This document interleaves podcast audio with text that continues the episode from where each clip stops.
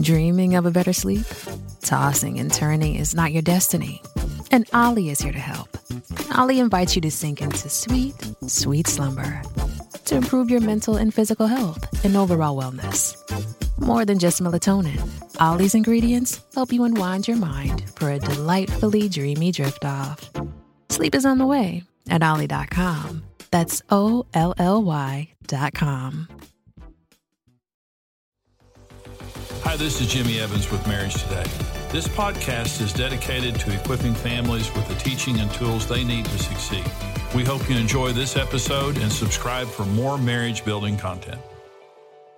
Sex and friendship are like two wings on the same bird, and your marriage cannot soar unless it has both.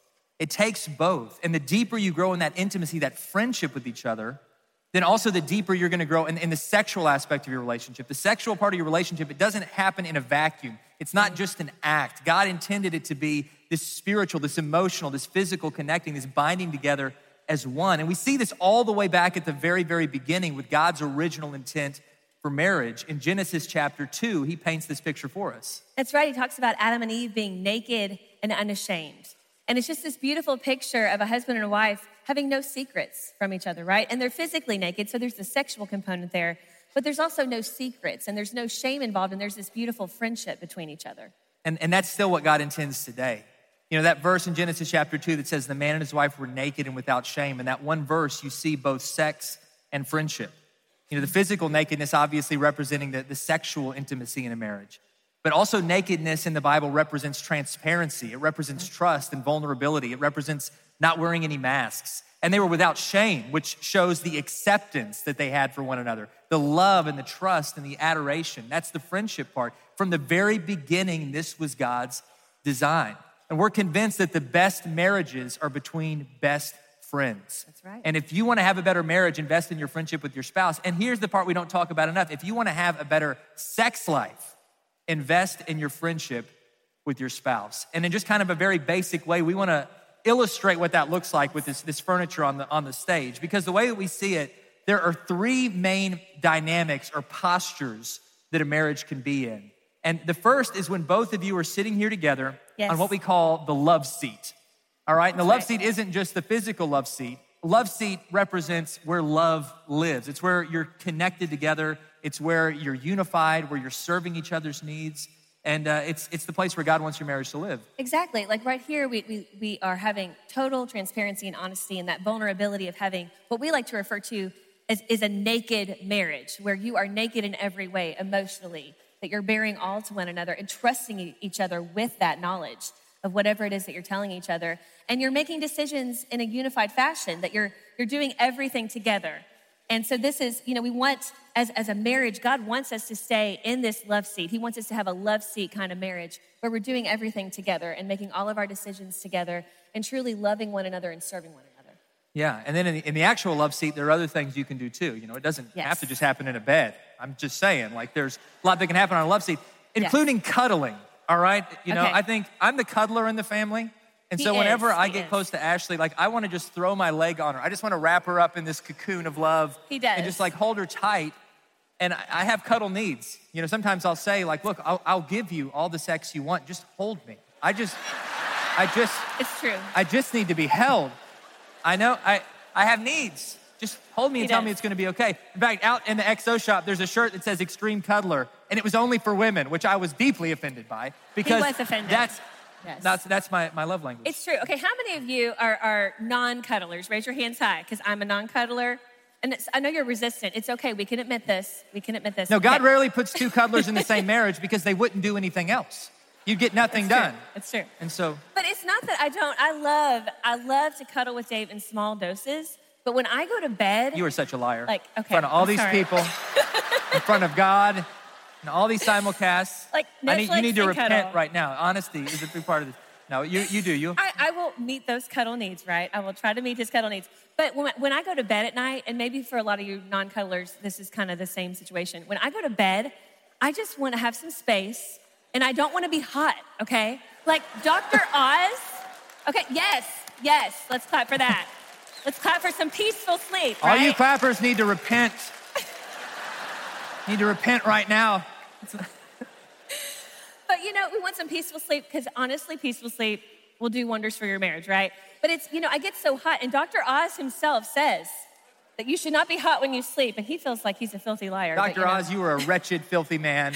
It has ruined my marriage. No, I'm sure you're a very fine person. Oh, goodness. No, but we are fans of the couch for many reasons, and the love seat. The love seat. It's where you're together. But there's another dynamic, and that's where you both end up in these individual chairs, okay? Mm-hmm. These are the me seats. This is where a marriage gets when both people are doing their own thing. It's not about ours anymore. It's about his and hers. You know, my time, my career, my hobbies, my pursuits.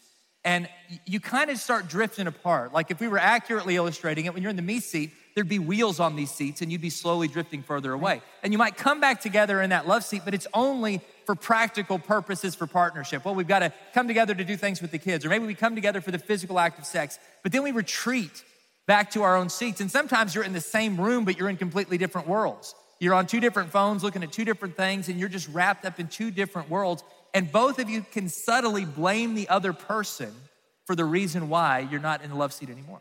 It's so true. And, you know, I think this is a very easy place to live in a marriage. I think so many marriages are living in the his and her seats. And, you know, they're kind of, like Dave said, they may go to the love seat for certain things. Maybe they, like, go and have sex, and they're in the love seat for that. But then really in every other way, emotionally, they're completely disconnected. And we're just missing out on really the best part of marriage. We're missing out on that beautiful connection that God wants us to have with one another. But we live in a culture that says, you know, you really can't trust anybody. You really can't, not even your spouse. You need to kind of have an exit strategy because it's not going to work. And so we kind of harbor this in our hearts, and it makes us miles apart. And it makes us think, well, I can take care of all these things myself. You know, I might go to love seat for maybe a few things. Maybe we parent together, but, you know, in every other way, I'm going to stay in my seat. And there's no room. There's no room for your spouse in this seat, right? It's just you. And that's just no way to live. It's not. And then there's one other dynamic in marriage, and this one can be the most difficult and the most heartbreaking of all. And it's where one spouse is in the love seat and one spouse is in his or her own chair. There's one spouse that's saying, I'm willing to do everything I can for my marriage. God, I'm praying for my spouse. I'm praying for my marriage. I'm trying to serve them. I'm trying to do everything right, and yet I feel like I'm in this marriage alone. I might physically be sitting next to that person right now, but it's as if they're miles away. And that can be the most heartbreaking scenario of all. It is, because, you know, you might be sitting here right now and you're wondering, well, where are we? Are we in the love seat? Are we in the his and her seats? Or is one of us in the love seat and one of us in the his and her seats? And as you think about this, if you feel like you are that spouse that's in the love seat and you're reading all the marriage books, you're the one who drug your spouse to this conference, okay? I just want to tell you, and there are some of you in this room, I know that that's maybe where you are, but there is hope for you. And we're going to kind of unpack this more in our talk today, but there is hope for you. And I'm so glad that you're here. And this is one step in the right direction. This is one step getting closer to that love seat together. And so how do you get back to this place in a way that helps your sex life, obviously, but enhances the intimacy in every part of your life? Because intimacy isn't just physical. It isn't just sexual. It connects on all levels. And the Bible gives us a roadmap for this. And so there are a few things specifically we're called to do. The first one, if you want to have an absolute passionate, intimate connection with your spouse, if you want the naked marriage that we've been talking about, I think the very first thing you have to commit to is total and complete honesty. Honesty, transparency, that's a picture of nakedness. And you have to get naked emotionally. You have to get naked emotionally before you can really get fully naked physically the way God intended, or else sex is just going to be an act. It's just going to be mechanical when God wants you to connect on such a deeper level. And so the depth of your honesty with each other will ultimately determine the depth of your intimacy with each other. Those two things are inextricably interconnected. You can't have secrets and intimacy at the same time in a marriage. Exactly. And, you know, sometimes there's things in your life that maybe happened to you before you entered the marriage that you haven't really shared with your spouse. And sometimes it's things that you did on purpose, and sometimes it's things that happened to you that you had, it was no fault of your own. And maybe you've hid those things from your spouse because you're embarrassed. And so we want to share some stats with you as to what that looks like. Yeah, just to visualize what some of us have been through in a way that can have deep and lasting scars that affect the sexual aspect of our marriage, right, and affect us deeply in other ways as well. And so both in this room here at Gateway and in our simulcast locations, you can participate. If you are a woman who was born in the month of January or February, I I want you to stand up real quick. A woman born in the month of January or February. All around this room, okay? This is the most heartbreaking statistic that we'll share. There's been a lot of research done on this. This is approximately 1 in 6 women in this room.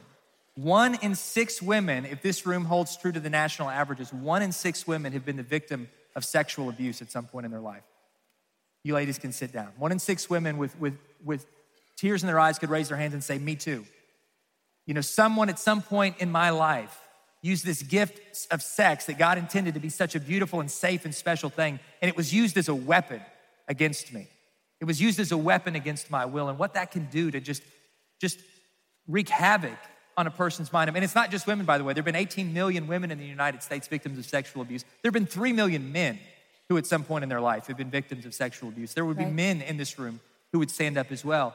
And those scars can be deep and long-lasting, but what we found is so often people try to deal with those scars on their own and sometimes don't even talk to their spouse about that, the pain that they're still dealing with over that. It's so true. I mean, if you feel like maybe there's a wall built up between you and your spouse, you know, usually there is some kind of underlying issue going on. And so if you're listening to us today and you're like, you know, I never shared that I was sexually abused with my spouse, I just encourage you to go home and really share that with your spouse. And if you're the spouse listening, hearing your spouse confess this to you, to say, this is part of my past, listen intently, and then help your spouse find the counseling and the help that they need to find that healing. Because those wounds, you know, they're wounds that don't heal on their own. I mean, you have to have counseling and help with this and have to realize that it was of no fault of your own.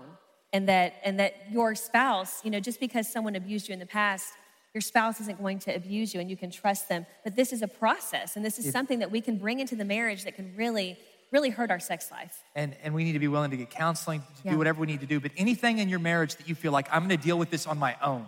Right. This is part of my past. I'm going to deal with this on my own. The moment you start thinking like that, you know where you end up? You end up in the me chair. Even though you're doing it to protect your spouse. You're saying, I don't want to burden him. I don't want to burden her with that. But what happens is you're drifting apart. You're creating walls. You're sitting down in the me chair instead of meeting together in the love seat, that safe place of connection, and saying, let's work through this together. All right, share a few more of these stats. Okay, if you're a man born in January, February, March, April, May, June, July, stand up. And August. And August. Get on up. Yeah. All right. This is the most disappointing stat that we'll share. Yeah. And I would like to say that in this room, the stats are completely different, and this isn't accurate in this room. I would like to say that.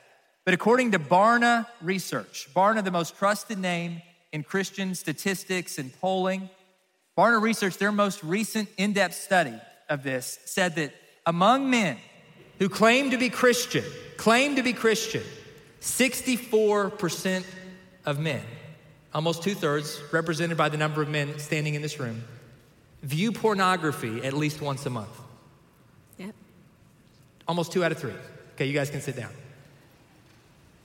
Guys, we've got to do better. There is no greater enemy of true intimacy than pornography.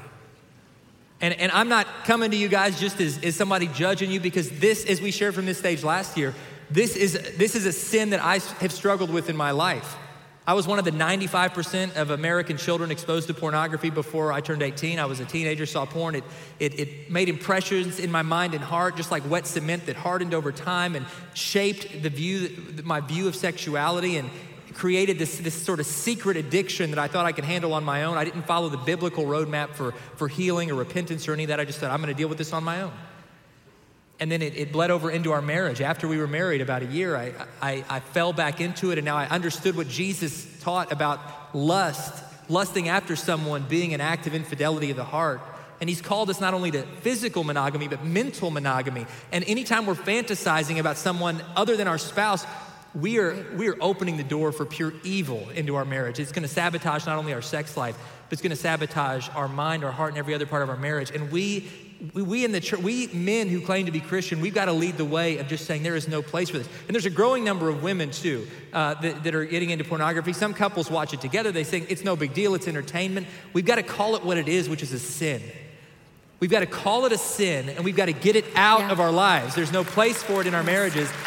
And if this is an issue for you, then you need to confess it. I think maybe one of the most awkward but important conversations you could have as a result of this weekend is to look your spouse in the eye and say, I've been looking at pornography. Right. And I want to repent of that. I want to confess to that. I want to get accountability in place. And I want to do whatever I can do to rebuild your trust and to get this out of our life. It's something that you're doing together. You need to repent together to God and say, we're going to get this out of our lives. And so if your spouse comes to you after this conference and says, I've been looking at porn or whatever it is they confess, please resist the urge to go into those his and her seats. Please lean in and deal with this in the love seat together. That's right. And get rid of it, because porn itself, one final thing on it, what it does is it puts you back in the me seat. Yep. It makes sex all about me. It does, yeah. My needs, my desires, my gratification. It totally removes your spouse from the equation, and it puts you over here where you're like, I'm just gonna take care of my own needs. And any time that you're over that me seat, you're sabotaging your marriage. Okay, we're going to do just two more quick ones. We'll do these quicker. Okay, if you are a woman in this room. This episode is brought to you by Visit Williamsburg. In Williamsburg, Virginia, there's never too much of a good thing. Whether you're a foodie, a golfer, a history buff, a shopaholic, an outdoor enthusiast, or a thrill seeker, you'll find what you came for here and more. So ask yourself, what is it you want? Discover Williamsburg and plan your trip at visitwilliamsburg.com. Find a fresh take on a fall getaway to Wilmington, North Carolina and Beaches. Enjoy hiking trails in a state park, fresh seafood with a side of live music, and fall festivals galore. Then, live it up along the Riverwalk in Wilmington's historic downtown. With three island beaches, Carolina, Curie, and Wrightsville, and a vibrant downtown, you get the best of the Carolina coast all in one place. Plan your fall getaway at WilmingtonandBeachesVacation.com. Every woman, unless your birthday is on the first day of the month. If your birthday is on the first day of the month, like my lovely bride, born March 1st. Coming up. You stay seated if you're on the first day, but every other woman, which should be 97% of women, please stand up. 97%. It's a lot. 97%. Look at all these ladies. Okay, guys, Glamour Magazine recently did a nationwide survey of hundreds of thousands of their readers, and they found that 97% of women reported at least some level of insecurity about their appearance or their body. Yep. Okay, you beautiful ladies can have a seat. You got no reason to be insecure. You're looking fine. That's good. Right. You're looking real good. Y'all are beautiful. That's right. He's got, that's good. No, you know, ladies, when we were going through these statistics, I looked at Dave and I was like, absolutely. I'm surprised it's not 100%, because I just feel like we live in a culture where, you know, we see everybody's highlight reels on social media and on TV. We see like the best, right? We see airbrush things in magazines. And so then we look at ourselves and we think, oh my goodness, I'm less than, I'm not good enough. And it just really wreaks havoc on our sex life, because if you're not feeling beautiful, if you're not feeling pretty, it's really hard to get in the romantic mood. And so guys, you have such power here with your wife. Yes. In some ways that you can really help her out in this is just calling out her beauty, not only physically, but all the other things, her heart, what's beautiful inside and out, and tell her that you are fascinated by her, that you are so glad that you married her, and that she's not your old lady or your ball and chain. Like, I hate those comments. You're never having sex again. You're not. You're like not doing it, okay? Talking to her that way. It is so bad, okay? And like things like, guys, if you struggle with seeing the pretty woman running past you in the neighborhood, that's gonna kill your wife's heart. That breaks her heart every time you do that. So watch where your eyes go. And guys, things like porn, like we just talked about, that breaks her heart. That makes her feel like she's not good enough. That makes her feel like she's not attractive enough. And so really, really build her up in that way. Yeah, so true, guys. And one final one for you guys. Every man, just men, every man stand up. Every man, all right. Now, these are the guys that, for all of these, there's a bunch we haven't talked about. Things that can really affect your sex life. Exhaustion, depression, anxiety, financial stress. Things that all of us deal with. But this represents the approximate percentage of men in this room who, despite all of that baggage and all of that exhaustion, are still really hoping to have sex tonight, right? So you guys can sit down. And women too, yeah. So today we've been talking about friendship in marriage. And it really is the key, isn't it? Absolutely. I mean, the strongest marriages are between best friends. Mm-hmm. And I love that image of the love seat versus the me seat. And maybe you'd never heard it that way. You know, that when we first kind of thought about it that way, it changed the way we saw it. Am I sitting in that love seat, representing that I have room for my spouse, where I can put their needs ahead of my own, where I'm sitting on a foundation of God's love and I'm resting in him, even when I'm not necessarily feeling like my needs are being met in the marriage, that I'm not treating my spouse the way my spouse treats me. I'm treating my spouse the way God treats me. And when we have that mindset and we're in that love seat, it changes everything. It gives us peace even in the midst of the struggles. But when we get to those me seats, which is where all of us are prone to get, we get selfish and we become kind of victims and we're pointing the finger at each other. And man, nobody wins in that kind of game. That's right. You know, we got to stay in the me seat in every way through everything. I think the sometimes love seat, you mean. I'm sorry, in the love seat. Yes, of course, in the love seat, because I think we can say, you know, oh well, we're going through most of our marriage in the love seat, but I want to handle this one thing in the me seat, and we really can't do that. We need to go through everything, every season, the good, the bad, and the ugly, in the love seat, because we're leaning on one another and having God as the foundation, like we described, that He is the very foundation of the love seat, and so we've got to stay there, but that takes great intentionality. It really does, because I think that there's this natural mindset where sometimes we'll go to that me seat thinking we're protecting each other. Right. We're saying, you know, you might say, well, I'm going to deal with this on my own because I don't want my spouse to have to deal with this issue. This is my issue from work or my issue from my past, and I want to deal with this on my own.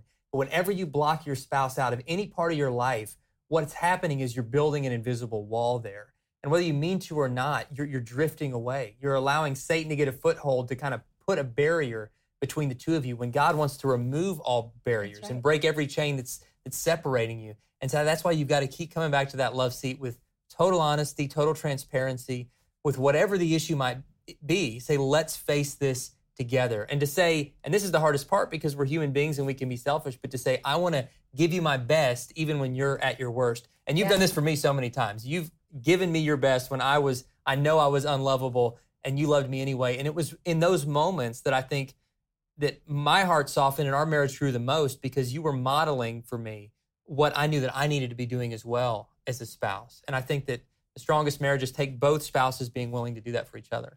That's right. We really have to choose to be in the love seat together. And I believe that you can choose that too. And here at Marriage Today, we want to help you do that. You know, Marriage Today is a great place where you can really receive true marriage help that will help you to make these lasting changes. So please go to marriagetoday.com. You can view more videos on Facebook and YouTube. We hope that you do that so that you can have the marriage that is awesome and strong and staying in the love seat. We hope to see you next time.